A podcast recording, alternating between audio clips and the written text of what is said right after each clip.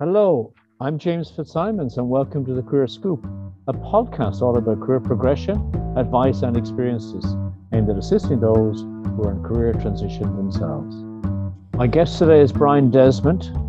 Brian is Executive Vice President, Head of Fund Services at Horseshoe Group. He is in charge of the group's fund administration operations and responsible for all business development activities related to fund services. Brian was one of the principal founders a director and COO and CFO of Horseshoe Fund Services Limited, formerly IKONIC, a fund administration company acquired by Horseshoe in 2016. Brian has over 25 years of fund administration and audit experience, and prior to setting up HFSL, Brian was the Bermuda country head at Citi Fund Services Bermuda, where he was responsible for overseeing the fund accounting, shareholder services, audit, and NAV preparation for global clients. Brian is a fellow chartered accountant and acts as a director of a number of offshore fund companies. Brian, you're very welcome to the Career Scoop. Thank you, James. Thank you for having me on. And uh, I think what you're doing here is uh, very interesting and, and very useful for, for, for a lot of people. So glad to take part. That, that, that's great. Now, we're both located in Bermuda for this podcast at great expense to come across to see you. So, how did you get to Bermuda? Why are you in Bermuda?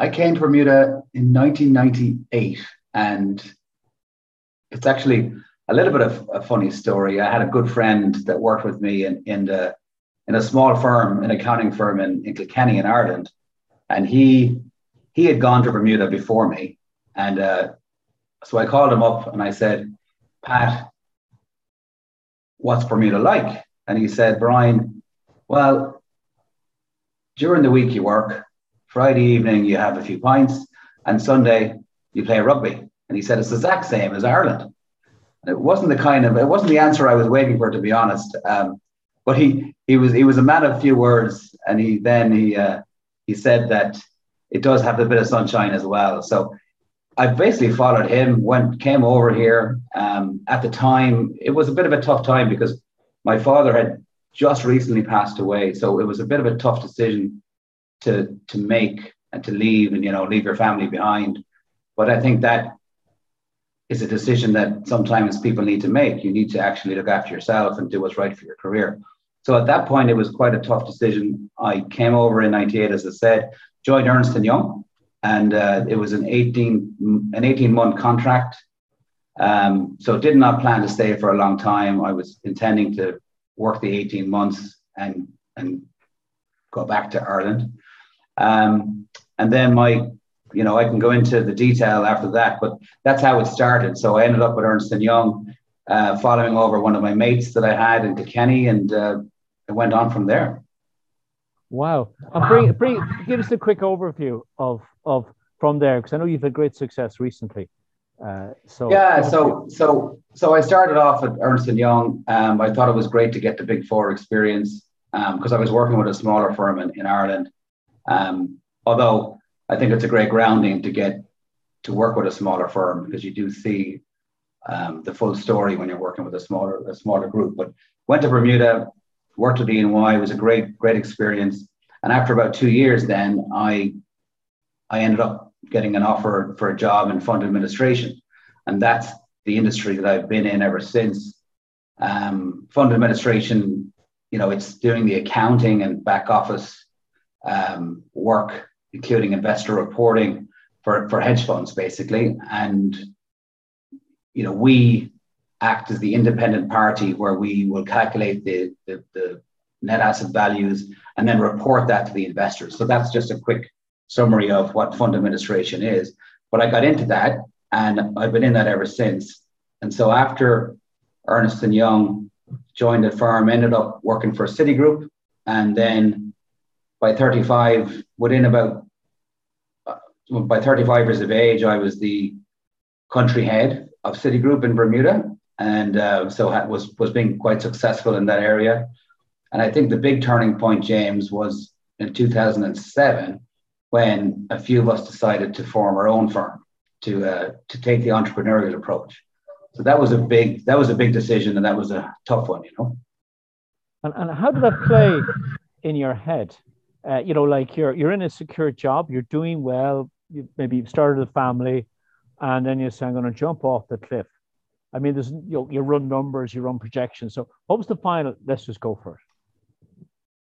Yeah, it was a. I guess looking back, it was the toughest decision. I remember, you know, talking to myself so many times, saying, "I've got a great career here with a great, you know, with a great company, with a with a very large company. What am I doing? Going out on my own, starting a new, a new firm?"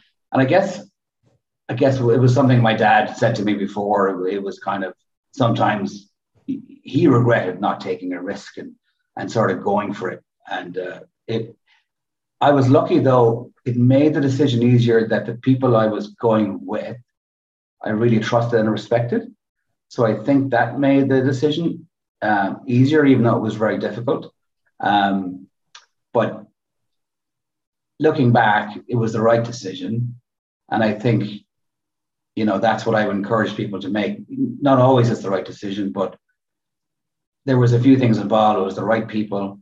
It was um, an opportunity that comes around. It doesn't come around very often, and you've got to sometimes you've got to recognize that sometimes those opportunities will not come around that often. So it, I took it, and uh, ever since then, I've been glad I did that. You know. And, any funny stories in the first year of startup?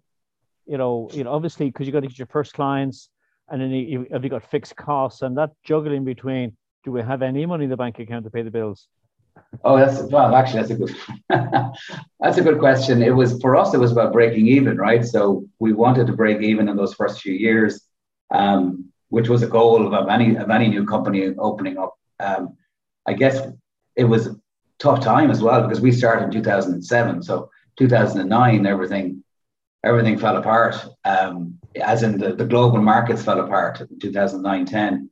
So we had to we had to adjust to that. Um, you know, can I think of a of a of a funny story offhand that we that we did? Um, not really, other than we had to have a sense of humor because we did just start after two years, and then the then the the global economy. So you had to be around people that that had a good sense of humor and said, "Look, let's get through this together," and, and we did, right? Yeah. yeah. I, I remember one of our other guests, Declan Ryan, sharing a story from the early days of Ryanair that uh, they had no money. They, they were broke, broke, and broke. And there was a plane to take off from Waterford at the time. Oh, dear. And the, uh, they hadn't paid the fuel bill. So the fuel company blocked with a tanker the plane from taking off. So the pilot, the pilot from the cockpit had to hand down his uh, uh, credit card to pay for the fuel. Oh my lord! Now that no, I don't have many stories like that. We we did have a we did have a we were lucky we had a a, a private investor that helped us. So can't say that. I do I do have a, a, a funny Bermuda story that might help say the twenty the young people that may be heading to Bermuda. It was it was when I was working with Ernst and Young. It was my first first job that week, and I was I was asked to do a stock take and it was a stock take involving counting motorbikes, scooters. And I counted, I kept counting 97 green, green bikes, but the client kept counting 90 bikes. So we had this discrepancy of seven bikes. So we kept going around in circles. We couldn't agree on this number. And then we finally realized that I was counting seven red bikes when they were green bikes. And I am colorblind between green and red. So, so, so I had to explain my color blindness to the client. You know, he wasn't very happy at the beginning, but he, he, he got over it after a while. But you know, some of those little things that you, I remember just it was being my first week, but you know, little antidotes, right? But he'll never forget you. I think he told that story a lot over the next 10 years. That's great. And, and you've recently, so, the, the business has been sold, am I correct? Yeah, so just to go back, so so we started our own firm, and then, um, as I said, there was rocky times in those in those few years. Um, I think you've got to be ready to have those rocky times if you set up your own your own shop. Um, we then, but ten years later, we, we stuck we stuck through it. Great team, um, fantastic people, and yes, we ended up uh, selling our business ten years later. Um, actually ended up a couple of in, in through a couple of transactions in the end. Um, so everything, yeah, was a successful venture in the end. Uh, very happy. Um, but I don't think, you know, when I look back, it was all about the people you were working with. You know, I'll mention, you know, I, always mention it's it's it's all about who you surround yourself with. Um, if you can surround yourself with complementary skill sets, um, it's, it's it's a great advantage. And you know, for me, that was if I if I'm thinking of a high in my career, that was definitely the high where you start something on your own with with a, sorry not on your own. You start something with a couple of people and you go through the highs and the lows and then you actually make a success out of it. You know that's there's, there's nothing that can beat that from a high you know? I'm not sure if i'm allowed to men- mention this. Uh, am i right that you had a, a slight name change en route? Oh dear, yeah, yeah, yeah. Well, we yeah. well, we we did. It's funny. We started our company and it, we called it ISIS, uh, ISIS, and ISIS actually in uh, is was the Egyptian queen of of, of um, fertility. So it was actually related to a charitable organization. It was a very positive uh, name and a positive thing back then. Uh, later on, it, obviously I won't get into the reasons, but it became less positive.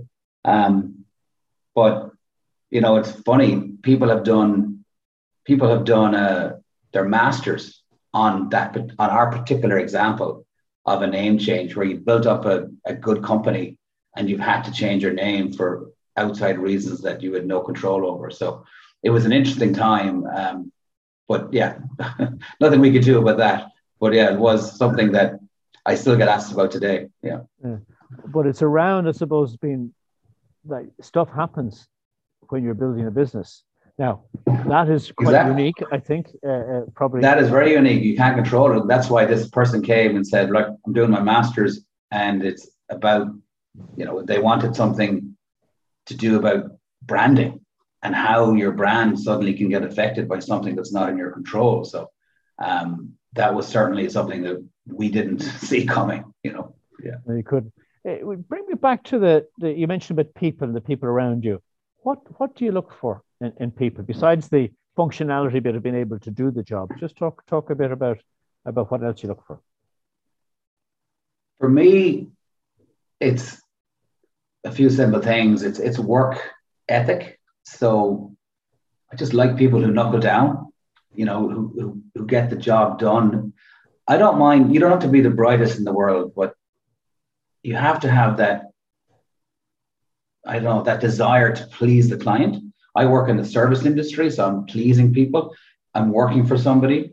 So we're providing a service to, to a client. So I think you have to have that ingrained in you that you want to provide that great service. Where I, I do come across sometimes over the years, um, that desire to, to, to, to provide that service may not be there. That, that core work ethic may maybe not there. Also, I know it's a cliche, but the team player, you know, actually helping your your fellow colleague when your fellow colleague is under pressure, um, asking them do they need help, um, just those basic qualities that sometimes people think people take for granted. Um, anyway, that's that's that's a couple of them or a few of them. Does that make sense, James? Yes, it does. I mean, it's just funny with a lot of the people we, we, we talk with, um, people are talking about that as a human that you get to work with you. And that human is shaped how they're shaped. So that's a nature nurture where they've come from. Uh, and I suppose the follow on question is how do you discover that in interview? How do you see someone in front of you say, okay, that's is obviously there's interview and but there's a is there a gut feel or memory feel from a successful? Well, well, I mean, I guess there's two questions. There's if I'm looking for somebody who's already been in work in working for a while, then it's, it's I'm looking at a resume differently versus a 22 year old coming out, right? That's a bit different. But if I'm if I'm taking the the 22 year old, you know, I don't mind if that 22 year old is really nervous in the interview. I think that's normal. I think you, if you're not nervous, you don't care. So, you know, for if there are kids out there that are going, I'm afraid to, you know, to, to say the wrong thing.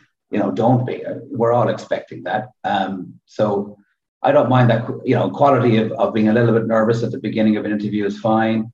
Um, you know, if I'm looking, but if I'm looking at a more experienced person um, in an interview, and how do I know that they have a good work ethic and, and a good experience? I guess from their resume, number one, I can see have they progressed in the career, right? Um, generally, if you progress, that shows a good sign. Um, if you know, I look at things, has this person jumped around jobs a lot over their resume? Um, you know, that's generally a negative sign for me. I don't mind so much when you're younger because you're going to have to find your way when you're younger. You're going to have to move around a bit. But I guess as you get a little bit more mature, you do want to see that um, you do want to see the a bit of loyalty there that you that you stick around with the firm that has hired you for a decent period of time and, and you you don't jump ship too quickly. Does that make sense? It, it, it does, yeah. Yes, it, very much so. And uh, however, I would notice now in my recruiting side, particularly maybe the kind of tech companies, people jump very quickly, and it's it's okay. Uh, and maybe because they get knowledge and a new bit of knowledge comes out, and they have to move to get that knowledge because, in fact, sometimes the knowledge two two companies ago is now redundant because that new knowledge has just changed completely. So it's just something yeah. maybe it's a generational thing. Yeah, it's generational, but I guess it, it can be the business you're in. And you're correct in that when I see the technology side, I do see more jumping around than, say, the finance side. Um, and, and it's for the reasons you said. But if you're in the finance side, um, yeah, fine. If you have opportunities, better opportunities, great. But at the same time, I think that, you know, what I've seen over the years are over expectation. You come in and suddenly you want to be promoted after a year or two, or you want a new, you know, and you've got a lack of self awareness there that maybe you're not ready, and maybe you need a bit of patience. Um, you know, I think that was one of the things I did well over over my career is that, you know, I eventually got to the positions that I wanted to get to, but I didn't I didn't do it in an aggressive manner. Like I didn't if I didn't get my way, I didn't leave and everything else. So I think there's a bit of in between there where you have to you have to be careful, right? Did, did you have mentors, Brian, along the way? I did. I did. I had some I had some great mentors. And I think if I think about what they meant for me, um, when I mentioned earlier about that that client service centric kind of model, um, I think that was, uh, you know, I can think of at least two of my mentors that were were really strong in that in that area, but they were also really strong about client service and responsiveness doesn't come at all at all costs. In other words, there has to be a mutual respect between mutual trust and respect between you and the client.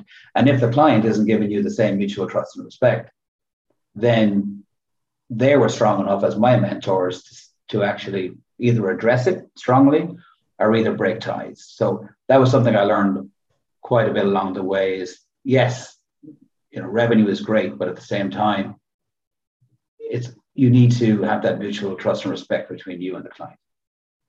I got you. Got you. Yeah.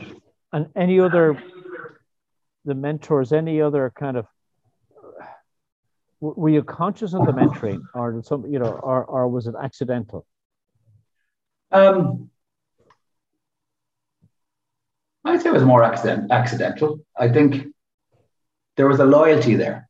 The word loyalty comes around a lot. There was a loyalty there where if you if you're lucky enough to work with people who who are loyal to you you'll be loyal to them. Um, so if i was to think about the men the mentors i had they were they had empathy for their staff. They had loyalty to their staff. So i learned i guess those two traits which i i, I hold strongly loyalty and empathy um, from from my mentors. And it, it, was accidental. It was just watching them and, and and how they behaved how they worked every day how they dealt with situations yeah so it wasn't something that they suddenly forced down my neck or anything like that you know Okay. Networking yeah. must be important in, in a business like yours. It is. It's funny. Um, I do want, I, I do, you know, people were talking about the pandemic and how things have changed, James, right? Um, but in a way, you could probably argue that you've seen more of your clients now than you've ever had because of the virtual, the, the change to virtual. So I think network, networking has probably become even more important because of the ease that it is now to, you know, before people would think you have to travel to somewhere to meet somebody, you have to this. Now you can virtually network, right? Quite a bit. Um, but also the young, it's the younger generation, James, right? You must come across it all the time. Younger generation, they've been networking a lot, you know, for a lot longer than we were when we were young. We didn't have the technology, etc.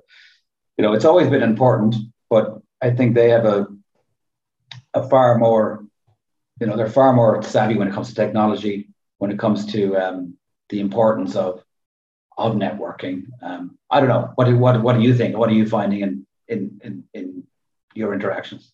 Yeah, it, it's interesting because the, I suppose online networking works, but sometimes being in someone's physical presence, other stuff happens. That's the first thing. And yeah. there, there's, I think online or, or technology makes it easier to connect with people, to get to talk to people, to get in front of people and you see the success of, of, of, software companies, in fact, in making in making that happen. Um, I, I'm just not sure how one develops networking skills because like Derek Kenny, who who I mentioned earlier to one of our yeah, he's his first job was for Goethe, uh, knocking on hundred doors a day to try sell um, uh, uh, donations to charity, and his metric was right. knocking hundred doors, ten will open, I'll make one sale. Now that's an extreme, but you know it's interesting that. So I, I'm just not sure how that plays out. Well, it it it is difficult because the it puts the people who are better at better at networking at a bit of a disadvantage, to be honest. Um, you know, we've had. I can certainly see that for any any business, if you're trying to raise money getting in getting in front of somebody, facing somebody, no one's going to give you the money unless they've met you face to face, right? So it it is a challenge um, through the pandemic. So you're not going to get away from, like you said, the the face to face meetings. I think the virtual side is can supplement all that, but it's never going to replace it, right? You have to have that one on one relationship, right? I, I I think so, but again, maybe I'm I, I've got to be careful to talk about age, but maybe I'm at a stage. But my, my sense of of um, people like to uh, deal with people, you know, uh, uh, and I don't know that's going to change. Uh, I'm not sure uh, the the uh, you know you can meet somebody in a screen and you can meet them in person, which I have, and and and it's a whole different vibe. And whole. it's not the same. It's not the same, is it? It's not the same. But I, I'm wired old school in that sense, so maybe that's what's getting in the way. But I, of course, I embrace the technology. Even us doing this by technology is is, is a fabulous, fabulous uh, yeah. thing thing to do. No, I, I, when I was I was thinking earlier as well when you mentioned about the, you know, the the younger generation and the advice kind of you give them if they were starting starting out. Like I, what one of the key things I would say as well is is if you're going to a new job, a lot of the a lot of people will will expect all the training to come from the coaching, they call it, you know, to come from the manager. And they'll wait for the manager to coach them. They'll wait, they'll wait. You know, my advice to the younger generation and to anyone going into a new job would make things happen yourself. You know, go to your manager and say, I'd like coaching in this area. I'd like it in this area, like it in that area. So it's it's it's a little bit of um if you wait for someone to, to give you the direction, it may not happen as quickly as you'd like it. Just be a little bit more proactive and sort of go after it yourself. Does that make sense? Well, that's, that, that's, that's great, great advice. If you didn't take the path uh, you took work-wise, and someone told me today, I, I, think you're quite a, quite a good golfer. Uh, would you would you become a professional golfer? Oh, I would have loved to. Be, well, at the time, I would love to become. And now, I, now, now I see it's a little bit. It, it's yeah, I was from nine years of age to 18. I think that was my dream for sure, James. Um, I look back and, you know, I was pretty good, but I look back, I look at now how my kids swim and, and they do four hours training a day. And I look back when I was you know, trying to make it as a golfer. You know, I wasn't doing that kind of training. You know, that kind of. It's funny when you compare different sports and you see what what what your kids go through. Um, I think sport for me was a huge, you know, shaped my my character hugely. So I, I would, you know, you don't have to be great at sport, but I think it's great to take part um, in any in any kind of way. Um, I love playing golf. I love playing rugby. Um, you know, I ended up. I'm, I'm proud to be president of one of the ro- local rugby clubs here in Bermuda. Um, I think if if you know, I also I also had uh, had aspirations as a young young kid. We were we did quite a bit of musicals in school and singing and dancing. So a Broadway star, James, would have been would have been a great thing to be. Gosh, that would have been thing that would be I'd love to have seen that. Well, I suppose what you're saying is you you have to dream and there's nothing there's and you know you can do like if you, unless okay if you have a go uh, i think that's really the message you know. Well have a go i mean when i was 20 you know 26 coming from a small firm you know i was god back then you know you, you were you were one of a, one of many and and and just having just having the uh taking having a go like you said and going to bermuda for example taking that risk. I mean that was looking back, it was scary. I was, you know, basically earning no money when I left when I left uh, Ireland. Um, you know, you're coming over on your own. You know, it's it's it's it's a tough thing. Um, but looking back, yeah, I'm I'm proud of what I've done. But I, I think you know, when I also think about it, it's it's about I was fortunate to obviously meet my wife here and and and and create a family. I think looking back, you know, that was very important for me. I much I know for a fact I wouldn't have been as successful in my career if I hadn't met my wife when I did.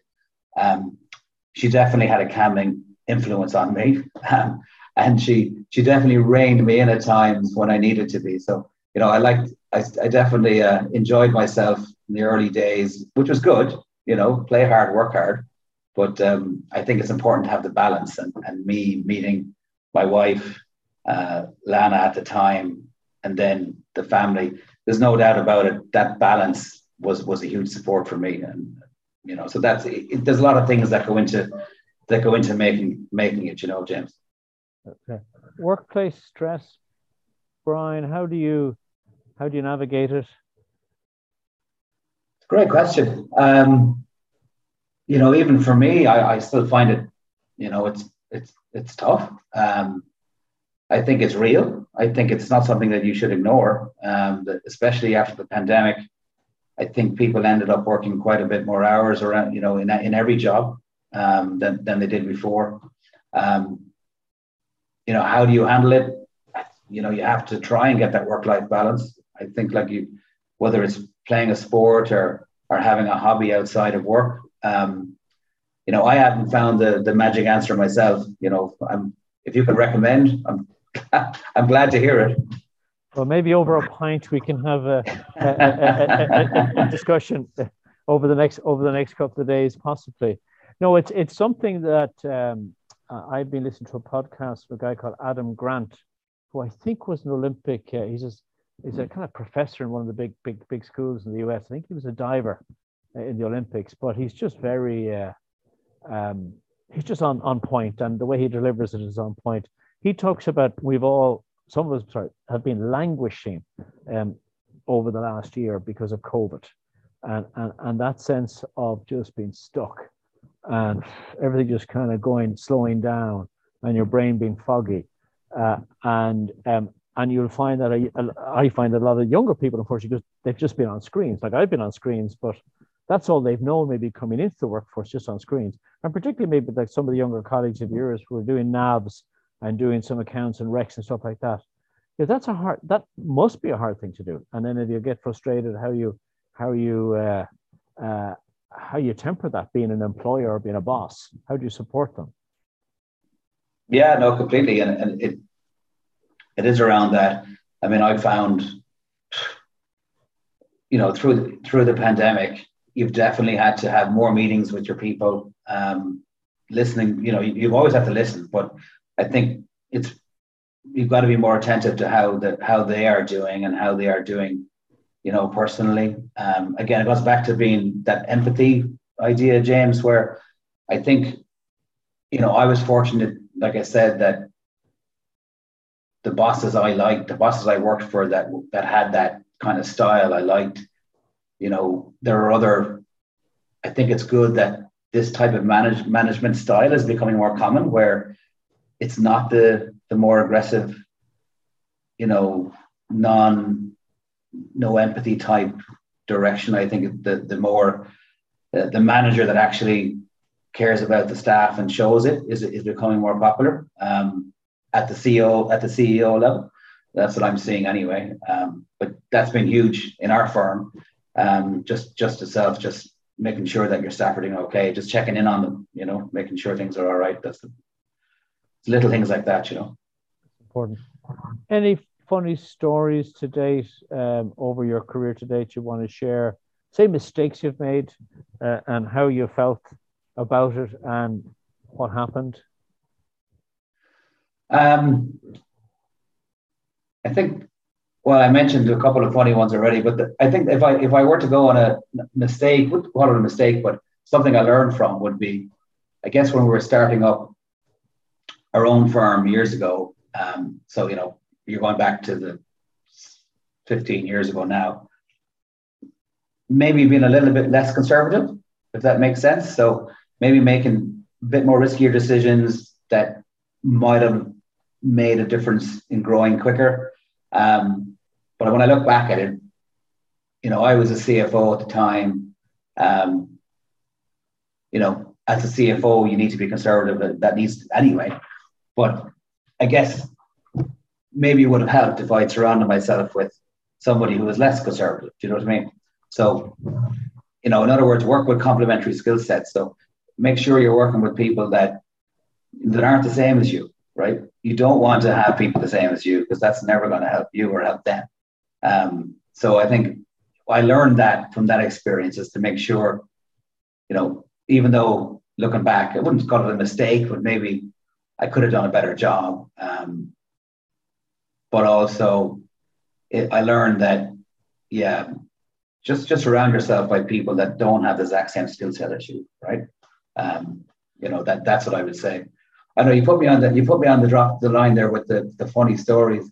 Um, you know, I, I give me give give me give me a chance, but I guess funny stories about you were thinking more about mistakes. Um, well, let me share one with you, and I've shared it before. Yeah, let's share what it means. Maybe maybe it'll come to my mind. You know, uh, I I had a, a, Japanese client, and it was our first uh, first meeting of this the, the main person uh, called Kikuchi-san of uh, a company called ORIX and this is 30 years ago. And I had been versed by the Irish CFO of the company how I should greet this Japanese man. And there's a particular ritual with the business cards. Oh yes, yeah, yeah, yeah, yeah. They, they will give you the business card. You look at it, and it'll be in Japanese and in English. You flip it over, and you thank you. You put it down, and then you give them your business card, and you present it across in a very kind of very formal when a slight, slight bow and slight to the, he's the more senior person in the room. So I had practiced this and practice. I didn't practice with my young kids at the time. That I think they had memories of it. They thought this was a game. Oh, what's, what's Daddy doing now? they, so we got to the day, and this this man came in, and he was about four foot two. That threw me a little bit because he was tiny. He was like a, it was it was like a kid. So I, uh, he gave me his card. I looked at it and I said, "Thank you very much, uh, Arigashi." Uh, uh, uh, and then I put it down. Then I had mine in my suit pocket, the outside pocket. So I said, "That's great. I have this sussed. I'm going well." Came in, popped, and I popped it across to him. And as I was putting his hand, I said, "My business card is in green." Uh, what I'd done, I'd given him my DART ticket, and I was passing across my DART ticket to him. Oh my lord! as, as my business card, and my head inside and this is a big, big deal for us. And but I saw in his eyes there was just a there was a smile, a little smile. So I said, I'm terribly, I'm terribly sorry, Kikuchi-san. I've just given you my train ticket. Do you mind if I give you my real business card? Which I did and, and observed all the protocols. And he said, Thank you very, arigato, thank you very much. Apparently, that story was told all, all through the offices. The Irish fellow who, who uh, gave his train ticket to the boss. Well, we got the business. But I, I think looking, looking back at it, it was because I corrected it the right way with great respect. I respected the process. I think that's what all that that was about. So that was a story that I've never done it again. I'm just so careful where I put my DART ticket or train tickets, but it doesn't go in the top pocket again. Well, you were lucky because I, I have made the mistake where I've given a card to yeah to a, to a prospective uh, uh, employer but, or a, a, client, but I gave the card that I got from another client. So, but I never had the chance to go back and switch the card. So at least at least you got yours fixed. that that's great, Brian. How five words describe your career to date? Got well. I, have got to I guess start with uh, fortunate. You know, I think you know you'd all be silly if you didn't think things happen. You were lucky, the right place at the right time. Sometimes, um, I, I guess opportunistic. So, I mean, you and I talked about that on this on the podcast that you have to be ready to to take an opportunity when it comes your way. You know, sometimes those opportunities won't come around again. So, I think that I've done a decent I've done a decent job at taking opportunities when they've come my way. Um, I would say collaborative. Um, that's been my style, uh, James, over the years. I think that came from, you know, being a rugby captain, playing my golf sport. You know, I've always had that that sort of team management, um, mixing with people, uh, collaboration. Basically, you know, has always been the been I would say part of my career. Um, I would say strategic.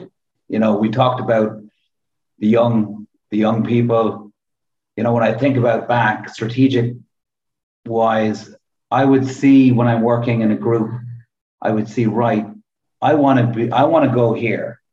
Um, I want to go to another level. How do I do that? Do I wait for my manager to, to, to promote me?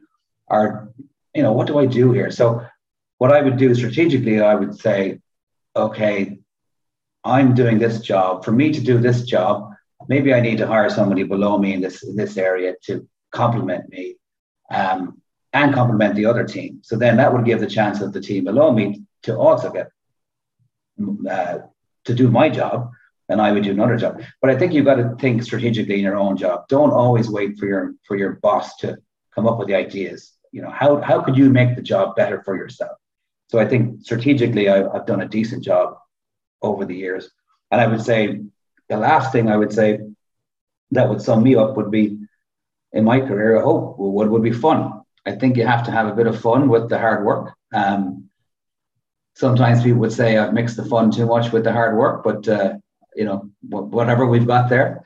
Um, I think you've got to have a bit of a laugh and you've got to laugh at yourself, James. You've got to be able to, you know, don't get don't get too big ahead. Um, have fun, you know, life isn't always going to go your way and uh, enjoy it, right? Well, listen, Brian, they're great, wise words for anyone listening uh, and fun also, particularly coming out of COVID. It's critical to have a laugh, just to hear the energy of somebody and to laugh at yourself as well. But Brian, I'm conscious of your time and I really appreciate you taking the time to come, come on the show today. I want to thank you very much. Thank you, James. it's, it's been a pleasure. And again, I really appreciate the time that you've done here today. And uh, hopefully it's helpful to to whoever's listening a little bit anyway. Thanks, Brian. Thanks, James. Thank you for listening to the Career Scoop brought to you by Elevate Career Advice and Elevate Executive Selection, Dublin and Bermuda. I'm James Fitzsimons, and I hope you've enjoyed listening. Bye.